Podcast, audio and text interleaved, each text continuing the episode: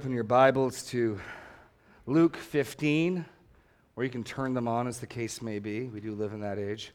Open your Bibles or turn them on to Luke 15.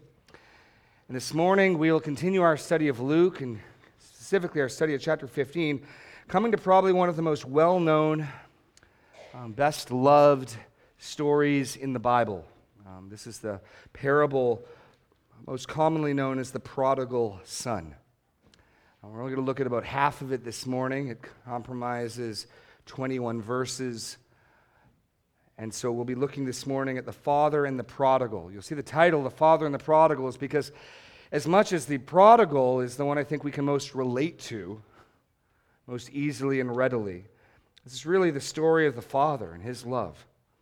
We've, this is part of a progression in chapter 5. If you remember, we looked last week at the the first two parables, all in response to the Pharisees and the scribes complaining. Look back at chapter 15, verse 1. Now the tax collectors and sinners were all drawing near to hear him. And the Pharisees said this, and the Pharisees and scribes grumbled, saying, This man receives sinners and eats with them. And that complaint sets in motion these three parables. So, verse 4 So he told them this parable. Verse 8, or what woman? The second parable, the, the, the woman who'd lost the coin. And verse 11, our text, he said to them.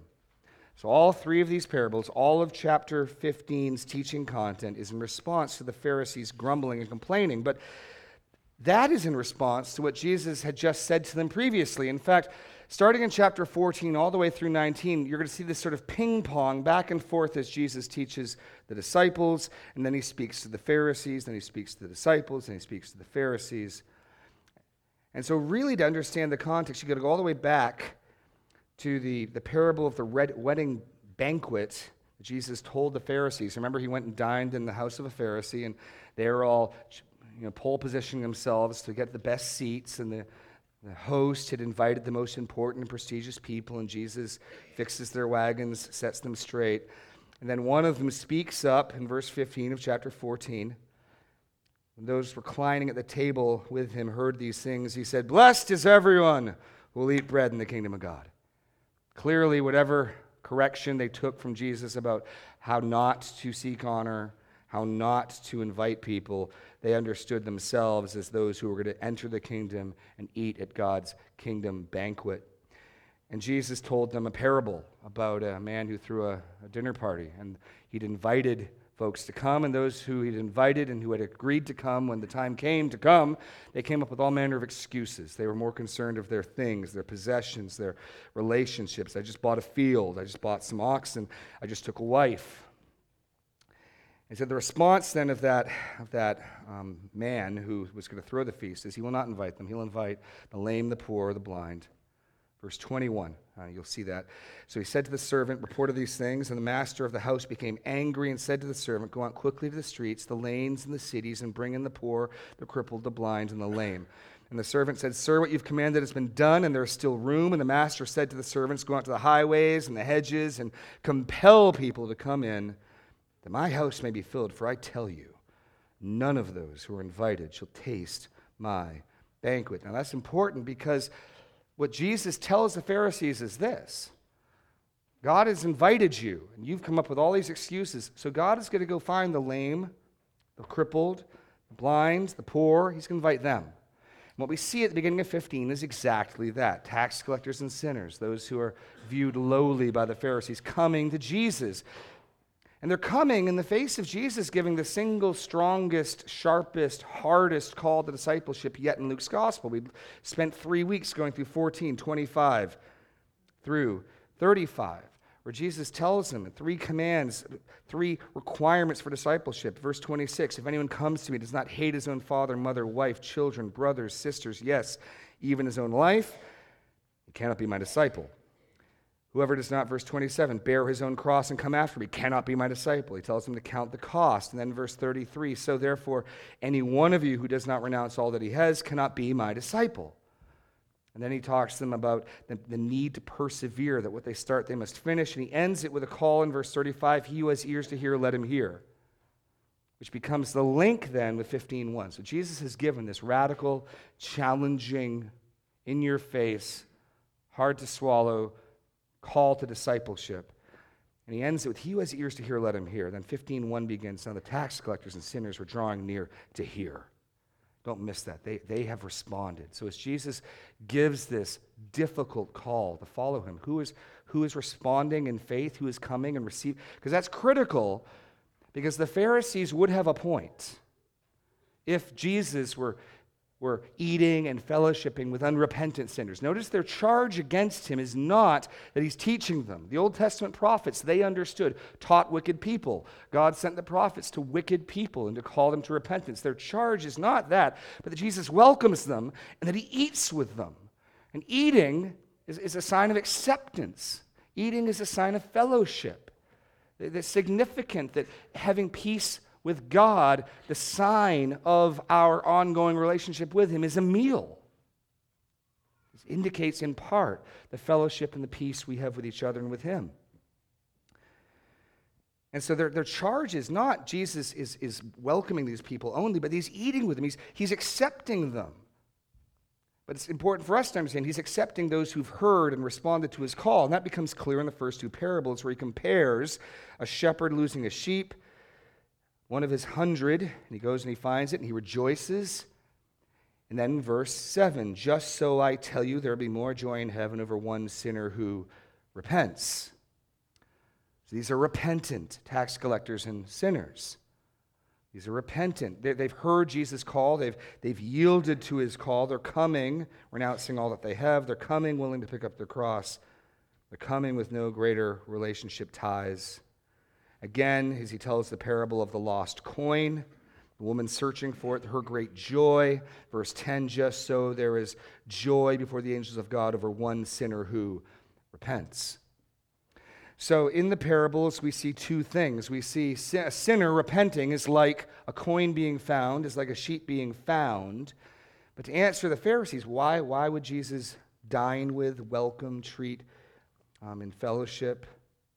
These, these tax collectors and sinners because he's modeling the joy of God in heaven.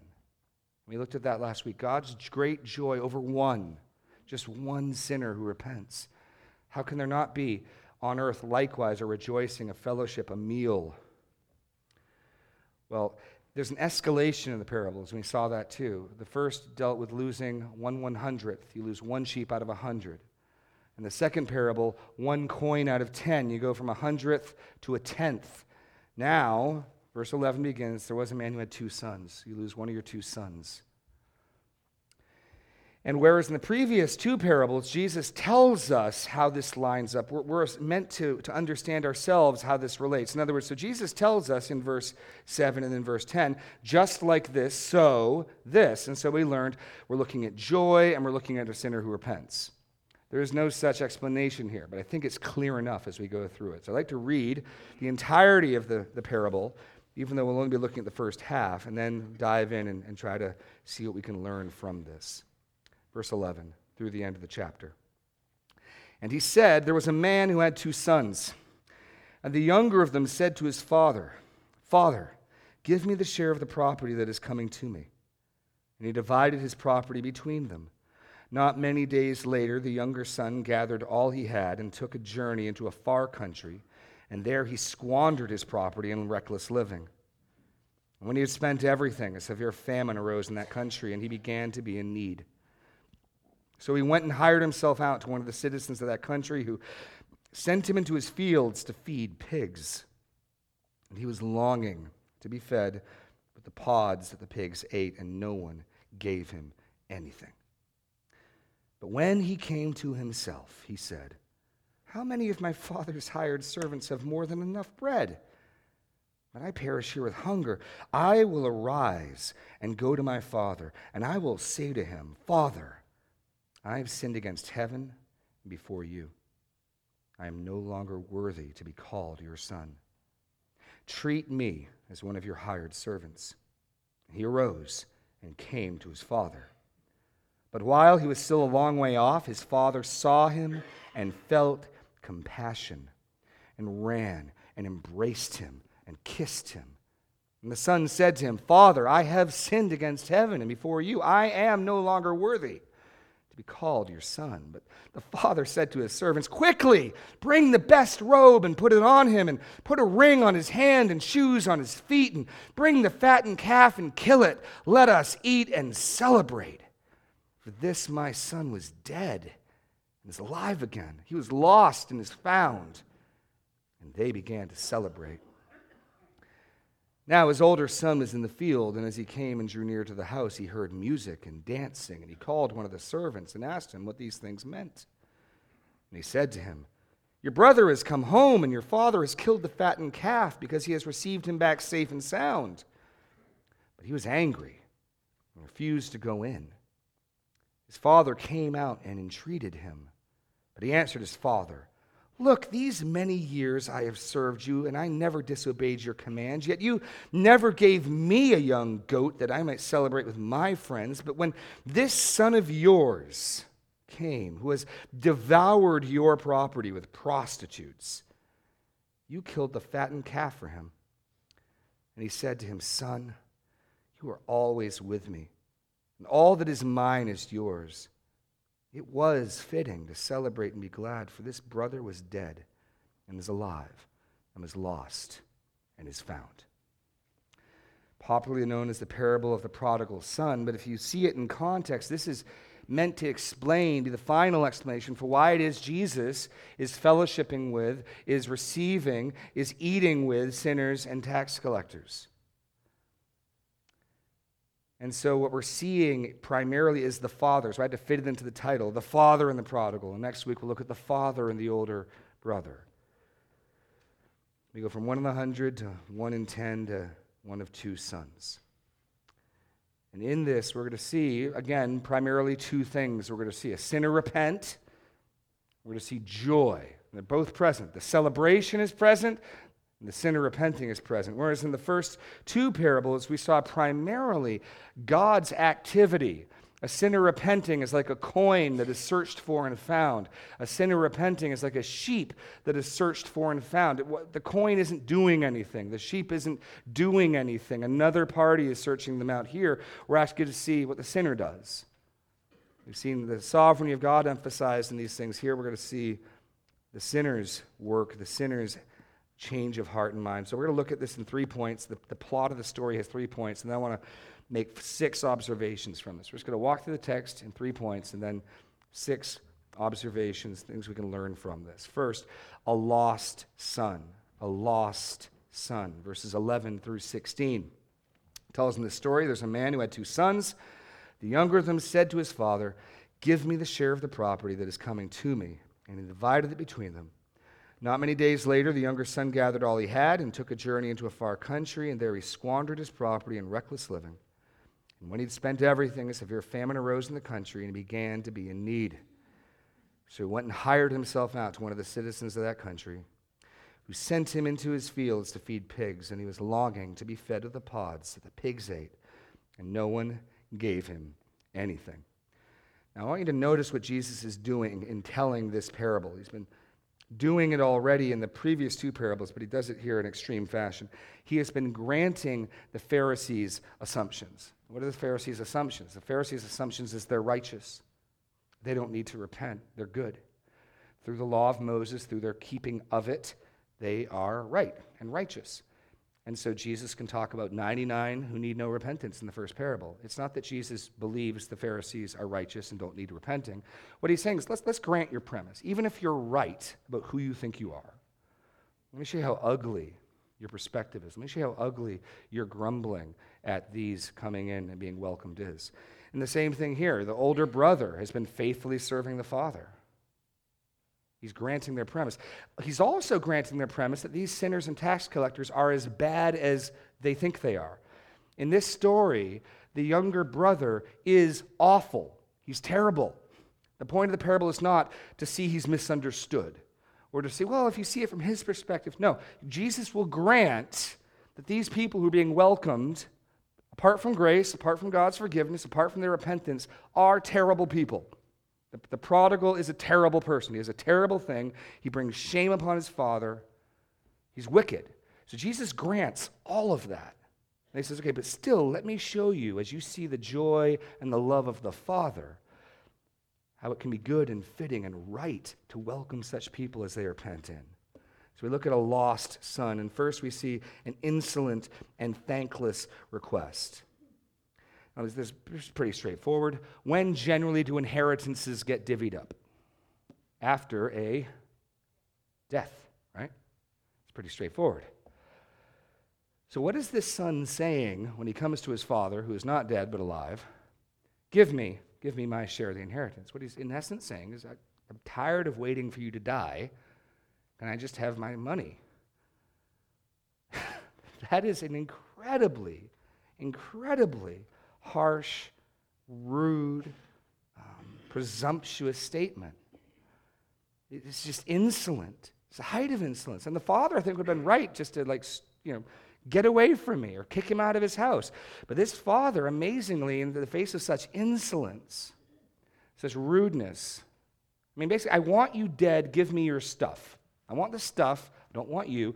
I wish you would hurry up and die. Can you give me the stuff?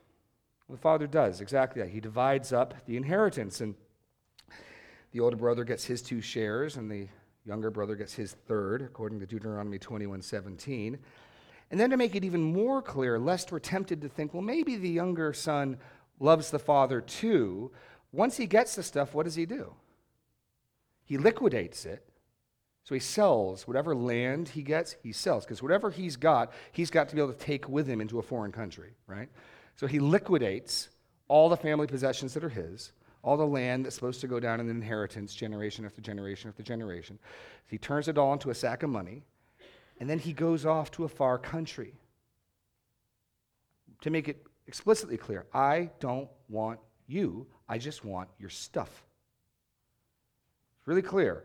There is no, well, I love you too, Dad, but can I have some of your money? I want your stuff. I don't want you. I've been waiting for you to die. You just give me the stuff. And then he splits and he leaves town. Adding on top of that, assuming this is a Jewish Israeli context, leaving the land is a big deal of rejection God, right? This is the land God gave to the fathers. He leaves it. I don't want you. I want your stuff. Give it to me, and I want, I want to live without you, apart from you. And he leaves. He divided his property. Not many days later, the younger son gathered all that he had, took a journey into a far country. It's an insolent and thankless request. You can just imagine how the father's heart would have been broken over this the rejection, the carelessness, the callousness, the greed. I mean, make no mistake, this is wicked of this younger son. Inexcusable, absolutely shameful. It gets worse from there. What does he do with it? Well, maybe, maybe he'll be shrewd. Maybe he'll invest it. Maybe this thankless ingrate will show some wisdom. No, he becomes a profligate. There, when he gets to the far country in a pagan land, um, he squandered his property in reckless living. We, we, get some idea of the reckless living in the second half of the story when the uh, older brother says, This son of yours, verse 30, devoured your property with prostitutes. So the reckless living involves drink and food and partying and prostitutes. I mean, he's taken the family, his share, a third of the family inheritance, he's liquidated it, and then he blows it all on prostitutes and partying and reckless living. That's actually the type of thing that would warrant the death penalty in Israel. Listen to Deuteronomy uh, 21 18 to 21. If any man has a stubborn and rebellious son who will not obey the voice of his father, the voice of his mother, and though they discipline him, will not listen to them, and then his father and mother shall take hold of him and bring him out to the elders of the city at the gate in the place where he lives. And he shall say to the elders, This son of ours is stubborn and rebellious. He will not obey our voice. He is a glutton and a drunkard. And then all the men of the city shall stone him to death with stones, so you shall purge the evil from your midst. And all Israel shall hear and fear. So, as Jesus is telling the stories to the Pharisees, they are understanding, Jesus explaining, this son has committed death penalty worthy sin. So again, Jesus is, is, is not the, solution to how Jesus is fellowshipping with these people does not lie in they're not really as bad as you think they are. That's not the way Jesus tries to go. He doesn't go that route. He could. He could point out to them that their religious self righteousness is worse than this sin. No, he's granting it. He's painting the prodigal in as dark and ugly a picture as he can. The way he resolves his fellowship, his inviting, his eating with the sinners is not by saying they're not really as bad as you think. He'll grant that. This, this is a terrible person. He, he should have been put to death under Israel's law. So, so, a wicked and wasteful life. And then we notice that it ends in a disgraceful and desperate state. It ends in a disgraceful and desperate state. So even though the, uh, the party rages as long as he has the money, but once the money runs out, his friends run out. Notice no one's going to help him.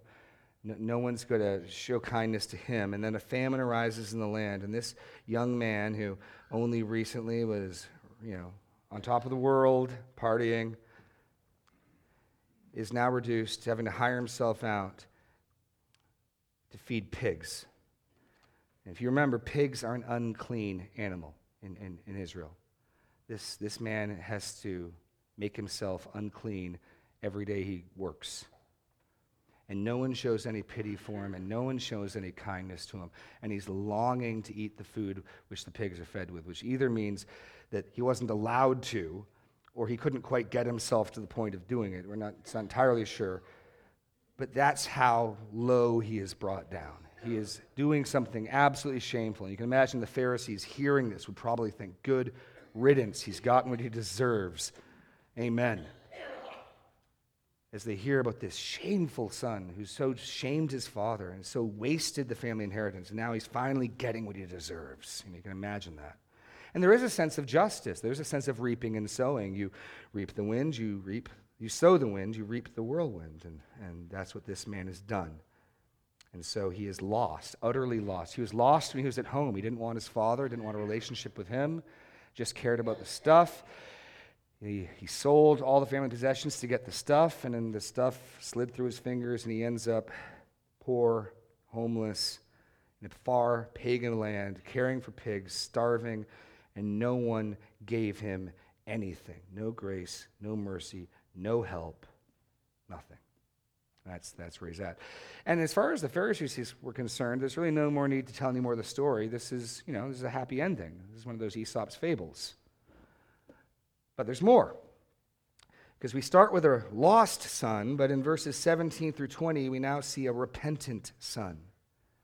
Remember, Jesus' key to explain why it was fitting for him to fellowship with and eat with these people is they're repentant sinners. That was the key phrase in verse 7 and verse 10 in the previous parables. And so here we get a picture of that. And I love, I love the language used here, verse 17. But when he came to himself, when he came to his senses, when his head cleared, uh, and it's speaking even of, of, the sort of the form of insanity that sinfulness can take of looking at things. He, he comes to his senses and he realizes what he's doing and where he is. He says, How many of my father's hired servants have more than enough bread? But I perish here with hunger. Begins with a felt need, his own hunger, his own lost state. But so often when God's grace is at work, what starts with being just concerned with the consequences, that's where he starts. I'm hungry. My father's servants aren't hungry, but I'm hungry. Moves then to repentance as he um, comes to his senses first and then rehearses his confession. I love this. He rehearses what he's going to say. He's thinking through. We get a, a bird's eye view into the inside of his mind. As he rehearses his confession, notice what he says. He recognizes his sin against God and his Father. He says, I will arise and go to my father and say to him, Father, I have sinned against heaven and before you. He's, he's, willing, to, he's, he's willing to call it sin. He isn't trying to minimize it. I, I made a mistake. I exercised some poor judgment, Father. Made some bad investments. I was a bit rash. I've sinned against heaven. I've sinned against you. I will recognize my wrong against God and call it what it is sin, and I'll recognize my wrong against you. It was sin. He recognizes a sin against God and against his Father, and he recognizes what he deserves. He doesn't make any excuses. He freely confesses, I am no longer worthy to be called your son. I, I, threw that relationship away. I didn't value it. I didn't want it. I wanted you dead. I wanted your stuff, and I wanted to be far away from you. And so I, am not even trying to cross that bridge again. I recognize that I've burnt it, and I, that's only fitting. and he's willing to serve as a hired servant. I put slave in there. It's a hired servant. Um, that was a that was a typo. Um, he's willing to serve as a hired servant, as a day laborer. He's willing to start in, in his father's household at the bottom rung. Um, he's looking for grace. He doesn't er, warrant argue on, on merit. Come on, after all, I'm your son, Father. Do something for me. Just he's free grace. I've sinned. I've done wrong. I don't deserve to be your son. Could I please be your day laborer? Please. That's what he's going to do. And here's repentance. He comes to his senses. He realizes the state he's in. And then, finally, point three, we see a restored son. A restored son. He puts shoe leather to his, his thinking. Remember, he said, I will get up and go. And what's he do? Starting in verse 20, he arose and came to his father. And now we see the father and his action in this. While he was still a long way off, his father saw him and felt compassion and ran and embraced him and kissed him. And then the son begins his rehearsed speech. The son said to him, Father, I have sinned against heaven and before you. I am no longer worthy to be called your son. But the father said to his servants, Quickly! Bring the best robe and put it on him, and put a ring on his hand and shoes on his feet, and bring the fattened calf and kill it, and let us eat and celebrate. For this my son was dead and is alive again. He was lost and is found. And they began to celebrate. Three, three points to look at here as we see the father restore his son. His father sees him and runs to him in compassion. That's just a marvelous picture. Now, we've seen the focus on, we've, we've been looking at, part of what we've seen in all three of these parables is a sinner repenting. We're told that explicitly in the first two. And as we get through the mindset of the prodigal, it's clear that's what is happening. Repentance means fundamentally a change of mind, a change of thinking. He comes to himself, his mind and his thinking alters, and he realizes, What have I done? What am I doing? What condition am I in? What have I given up? What have I lost? I don't deserve to be his son. Maybe I can be his household servant. But even in a parable that does show us, from the sinner's perspective, what repentance looks like, the father is still active. He's a long way off. What does the father do? He sees him. What does that mean? What does that suggest? It suggests the father regularly is looking for his son. The father is eager He's, he's anxious. He's looking for him. So he sees him a long way off. I don't think it's accidental. While he was still a long way off, his father saw him and felt compassion and ran. And I love the flow. It starts with the father sees is that, wait a second, is that? And he recognizes the shape of his son. And I'm sure his son looks very different now than he did when he left. Apparently, he doesn't have shoes on. He's been tending pigs. He's got dirty clothes on, but I'm sure most parents can recognize their children. This father sees him, he recognizes him, and then what stirs up in his heart? Anger, wrath. There's that terrible son of mine. No, compassion. This is the same response we heard about back in um, chapter 10 with the parable of the Good Samaritan. Remember? The Samaritan sees the man on the side of the road. It's the exact language, verse 33 of chapter 10. The Samaritan, as he journeyed, came to where he was, and when he saw him, he had or felt compassion. It just welled up within the Father's heart, it's compassion. And then what does he do? He runs. You could imagine the Father sitting there waiting. Okay, we'll see what he has to say. We'll see what he has to say. Wait till hear this out. Maybe, maybe he's repentant, maybe he's not. And again, what we're not getting from this is rules of what parents must do if their children come back to them. What we're meant to see is lavish grace, lavish, overflowing love, or to use Exodus 34 language, abounding in steadfast love and faithfulness. And he runs. And the son begins to rehearse his speech, word for word. But notice what happens here. The second point his father interrupts him. He interrupt. Does the son finish what he rehearsed? No. The whole last sentence of being a household servant is left out. Not, I don't think, because the son changed his mind and thought, you know what, that's a bit too much. I'm assuming it's because the father interrupts him. He, he, what he rehearsed saying, he says word for word exactly. So it seems unthinkable that we're to read this as the son changing his mind. Rather, the father interrupts him. He, he gets halfway through his speech, and what's the father? He starts shouting for servants to go get things to put on him get a ring, get a, get a garment, get shoes, get, get a feast going. He interrupts him with forgiveness. He interrupts him with forgiveness. He's not even done his confession. And here is the Father restoring, forgiving. And finally, we see his Father celebrates in his great, great joy. His Father celebrates in his great, great joy. Bring the fattened calf, verse 23, and kill it. Let us eat and celebrate, for the son was dead, is alive again. He was lost and is found. And they began to celebrate. So that's the story. We have a son acts shamefully. He goes and he reaps the consequences of his folly and his wickedness. He comes to his senses, he repents, he gets up, returns, begins confessing to his father, and his father interrupts the confession with full forgiveness, restoration, and it ends with a great great party and feast. In the parable of the, of the shepherd and in the parable of the woman with the coin, they just called their friends and neighbors. But slaughtering a fattened calf is a feast that's going to be a large feast. And it's so large that the older brother hears it as he's coming in, and there's music and dancing. This is kind of like the feast Jesus was talking about back in chapter 14. So we come around full circle. I, want I just want to get six things out of this, six points that we can learn from this, observations we can make from this.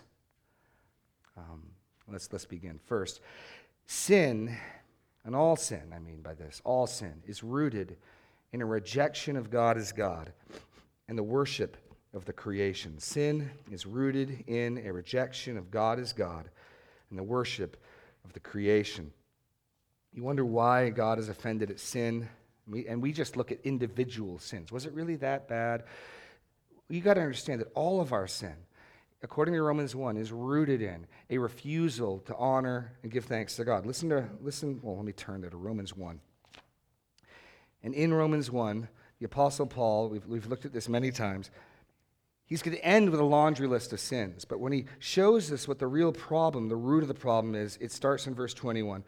For although they knew God, they did not honor him as God or gave thanks to him, but they became futile in their thinking. Their foolish hearts were darkened. Claiming to be wise, they became fools and exchanged the glory of the immortal God for images resembling mortal man, birds, animals, and creeping things. In all of our sin, and, and the, the problem with sin is this saints looking at God, I don't want you. I don't want to enjoy you. I don't want to honor you. I don't want to live a life in relationship with you. I want your stuff. I'm going to worship the creation. I'm going to worship the stuff. And if I can, I'd like to take that stuff and move as far away from you as possible. That's what's going on in our sin. That's why God is offended at it. Because in all of our sin, what we're saying is this thing that I want, be it money, sex, pleasure, the respect of other people, I, want, I don't want you, I want that. And preferably, I'd like that apart from you, please. And that attitude is what springs forth all the sins that Paul gives us at the end of Romans 1. The prodigal is a fitting picture of our sin and what our sin is saying to God. You're not enough. You're not satisfying. I don't want to live with you. Just give me the credit card, give me the car, and I'll be gone. Secondly, sin promises pleasure and freedom, but ultimately it beggars and enslaves. Sin promises pleasure and freedom, but it beggars and enslaves. You know, we, what happens in the garden? Adam and Eve are in charge of this wonderful garden. They, get to rule all of God's creation as his regents. And they're promised if we just eat this tree, we'll be wise, we'll be more like God. What does it cost them? They get kicked out of the garden. The curse comes in. And sin always does this. Sin promises us that we can have more freedom, we can have more autonomy, we can be more self directed, we can, and it always makes us poor, impoverishes us, it always enslaves us. That's what it does, and that's what it does to this man. He, he ends up, there's a brief period of time where sin is pleasant, right? The author of Hebrews speaks of that. There's a season where this guy's partying and he's with the prostitutes and he's got his wine cup in his hand. But before long, He's feeding pigs slop, hiring himself out, hungering for food with no pity. Sin is a harsh taskmaster, and those who give themselves to it suffer. The wages of sin is death. You know, Jeremiah 2:13 is, is another explanation of what happens when we rebel. Listen to this. God, my people have committed two evils. They have forsaken me, the fountain of living water, and hewn out for themselves cisterns broken cisterns that can hold no water. In Israel, a cistern was a, a hole you'd dig that you'd then cover with a clay or some finish that would harden to hold water. And, and when rain came, it would collect the rainwater and become a pool of water. Well, a broken cistern that had cracks, what would happen? The, the rain would drain out of it. What we'd be left with is maybe like a little mud puddle at the bottom. And what God is saying is, when we sin, when we abandon God, we leave a limitless supply of living water they have forsaken the fountain of living water, hewn out for themselves cisterns, broken cisterns that can hold no water. And we're over here, you know, kneeling on the ground with our lips against a mud puddle, sipping it out, trying to convince ourselves that it tastes good. And third, in repentance, we see our true condition. In our repentance, we see our true condition. Now, I know that many of you wrestled with Jesus' demands at the end of chapter 14. And one of the things we thought through is how can demands to forsake everything, renounce everything, pick up your cross, how can that fit alongside of salvation's free? Salvation costs nothing. I think this gives us a picture because doesn't the prodigal, in every sense, fulfill Jesus' demands? When he returns to his father, he doesn't have a prostitute in his arm and a wine cup in his hand, does he? When he returns to his father, he isn't demanding things. He is willing to be a servant. I'll serve you. You want to send me to the field? I'll go to the field. You want to send me over there? I'll go over there. I, he, he's, he's coming willing to serve. He's coming empty handed. He's coming confessing and recognizing his sinfulness. And yet, if you look at this picture of the prodigal, who wants to suggest that this is costing him anything? I mean, I guess, yes, you could argue it cost him his pig slop. It cost him his sorrow. And, and I think the, the key here is that shifting of clearing of yourselves. The whole problem is while sin has got its claws in us, we look at these things and we think it's wealth and we think it's valuable. And we come to ourselves and realize all the things keeping us from Christ are pig slop. Or, as the Apostle Paul says in Philippians, turn, turn to Philippians chapter uh, 3 briefly. Philippians chapter 3. Very, very familiar passage. The Apostle Paul says it this way, verse 7 Whatever gain I had, I counted as loss for the sake of Christ. Indeed, I count everything as loss because of the surpassing worth of knowing Christ Jesus, my Lord. For his sake, I have suffered the loss of all things and count them as rubbish, in order that I may gain Christ and be found in him of having a righteousness of my own that comes from the law, but that which comes through faith in Christ, the righteousness from God that depends on faith. That I may know him and the power of his resurrection, and may share in his sufferings, becoming like him in his death, that if by any means possible, I may attain to the resurrection of the dead. You see, when, when, when God's grace is operating and we are repenting, we see and we recognize that all these things that we viewed as valuable is nothing it's, it's fool's gold. It, it costs us nothing. We give up nothing in coming to Christ, and we gain everything. As Jim Elliot said, he is no fool who gives up what he cannot keep to keep what he can never lose. In repentance, we see our true condition. Or, to use the language of Luke, we are able in repentance to say the Beatitudes that Jesus gives upon his disciples Blessed are those who are poor for yours is the kingdom of God. Blessed are you who are hungry now, if you shall be satisfied. Blessed are you who weep now, if you shall laugh. Blessed are you when people hate you and exclude you. The, the problem of hearing Jesus' call to salvation, discipleship, is when you think you're rich, when you feel full and satisfied, when this world is satisfying you and you feel like you have this world's things and this world pleases you and you laugh now. That's when it becomes difficult to be a follower of Christ. But in repentance, you realize I'm poor, I'm blind. I'm naked, I'm lame. And then you realize there's no cost at all. Okay, three points about the Father. Three points about the Father. There's three points. So we're trying to look, if you're trying to follow these six points, in the pre- previous parables, we learned something about a sinner repenting, we learned something about joy. Okay, so we've learned something about sin and repentance. Now let's learn something about the Father and his joy. One, the Father is seeking his children. This may seem obvious, but it's important. The Father is seeking his children. The Father is looking in this story for his Son, he's keeping an eye open for him. And Jesus tells us in Luke 19 that he has come into the world to save sinners. The Father sent him. Why did the Father send Jesus into the world? Not to condemn the world, but the world through him might be saved. The Father is actively looking for his children. This is a wonderful truth. The Father is seeking his children. And even here we see God's activity and God's work in repentance. The, the son doesn't come all the way to the father. The father, meet, the father just sees him beginning to work, beginning to act, and he runs to him and he meets him where he is. He doesn't wait for him I'll, I'll just wait right here until he gets all the way up here. I mean, I love that picture. The son just begins to return, just begins to move towards him, and here the father covers the ground running. Because the father is seeking his children. Second, the father is eager to forgive. The father is eager to forgive. Now, in this story, and this is what's meant to marvel us, this father has been shamed he has been taken for granted. Worse than that, the son has essentially said, I, I, wish you'd hurry up and die. I don't want you. I want your stuff. Then he wastes the inheritance. You'd probably imagine this father was hoping that this wealth that he built up would go on to his grandchildren and his great grandchildren. No, he liquidates it all. He spends it all. It's all gone. And yet we read something amazing. The father isn't sitting there waiting. Well, we'll see. We'll see what he has to say for himself. Who knows? Maybe, maybe it'll be good. He runs. And I just want to read a quote from uh, John Piper's book, The Pleasures of God. Um, this is a, I love this quote. It's an extended quote, so try to bear with me. But the title of the section is this Dignified Men Don't Run. Dignified Men Don't Run from the Pleasures of God.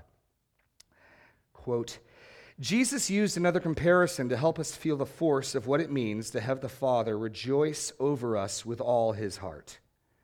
In Luke 15, he says two times that there is more joy in heaven over one sinner who repents than over 99 righteous persons who need no repentance. Then he illustrates what happens in heaven by telling a story about a father who had a wayward son who left home and squandered all his inheritance. The son comes to his senses while feeding pigs in a far country and decides to go home and seek mercy from his father. He heads home and as he goes prepares a speech, something to the effect Father, I'm not worthy to be your son, so would you let me live in the servants' quarters and work and eat with them? As Jesus tells this story, you can feel the energy of love building as he shows how the Father rejoices with all his heart over the boy's arrival. While the boy is still a long way off, the Father sees him and his heart warms with compassion. He doesn't hold back and watch and wait to see what the boy looks like. He bursts out the front door and starts running down the road. Don't miss the force of this scene. Well to do, dignified aristocrats, aging men don't run, they walk, they keep their composure. They show that they're on top of their emotions. But in Jesus' story about God's joy of his people, not so. The Father runs. Can you see them both running? Or maybe the boy was too stunned to run. Maybe he couldn't believe his eyes. Maybe the smell of pigs was still on him. Maybe the thought flashed through his mind to turn and escape this utterly unexpected demonstration of affection. But he does not turn. Jesus said the Father embraced him and kissed him, pig smell and all. Can you see that embrace without feeling emotion? I can't.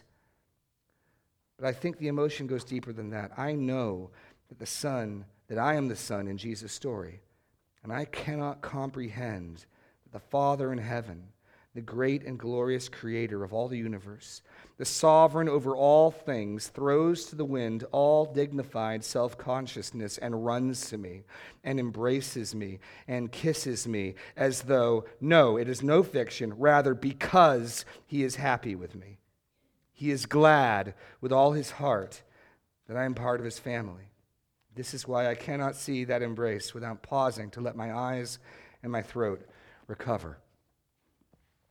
This is exuberant, ridiculous, lavish love and grace shown.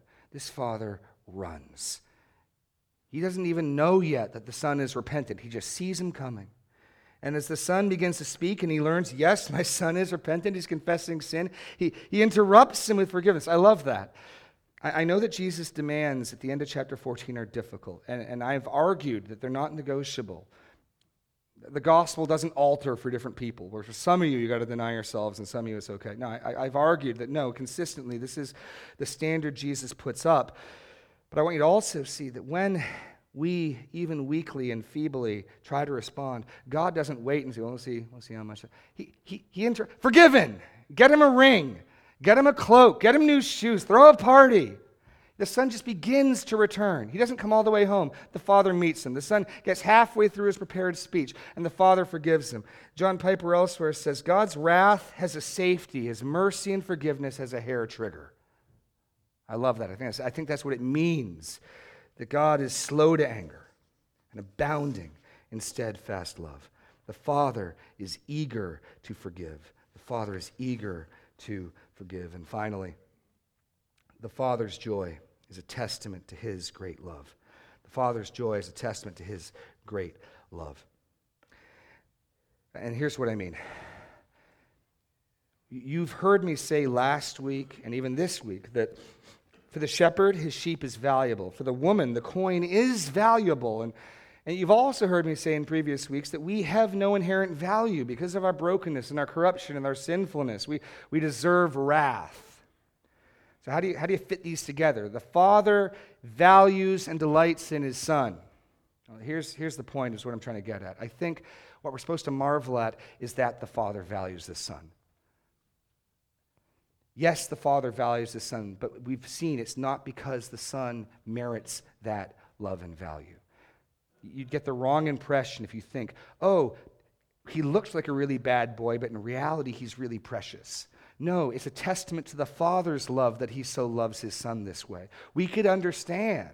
The Pharisees certainly would understand if the Father had responded less exuberantly.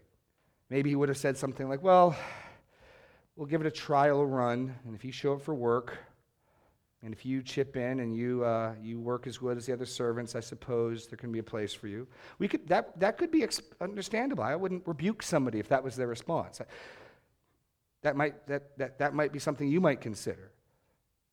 The, the Father here, his love and his restoration, the ring, the cloak, the feast, the dancing, the singing, is meant to show his great heart, his loving heart. Or as Deuteronomy 7 puts it, it was not because you were more in number than any other people that the Lord set his love on you and chose you. You are the fewest of all people, but it's because the Lord loves you and is keeping the oath that he swore to your fathers. So why does, why does God love you? Why does he love me? Is it because we're great, we're wonderful?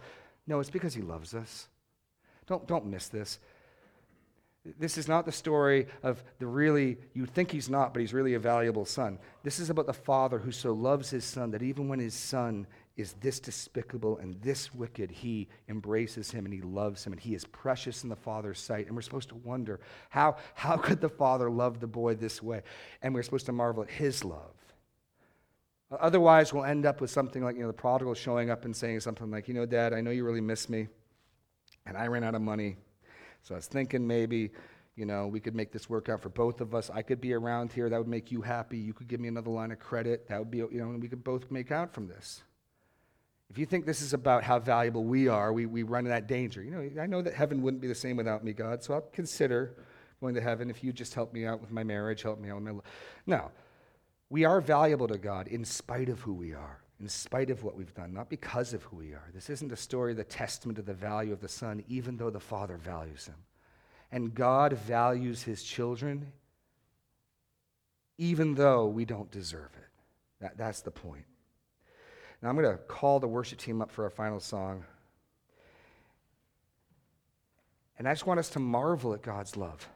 Jesus is saying, any of you who are Christians, any of you who have come to faith in Christ, this is God's response to your salvation. This is the love He has for you. This is the, the way He responded when you began to turn to Him. And we can sing of the glory of such a great God.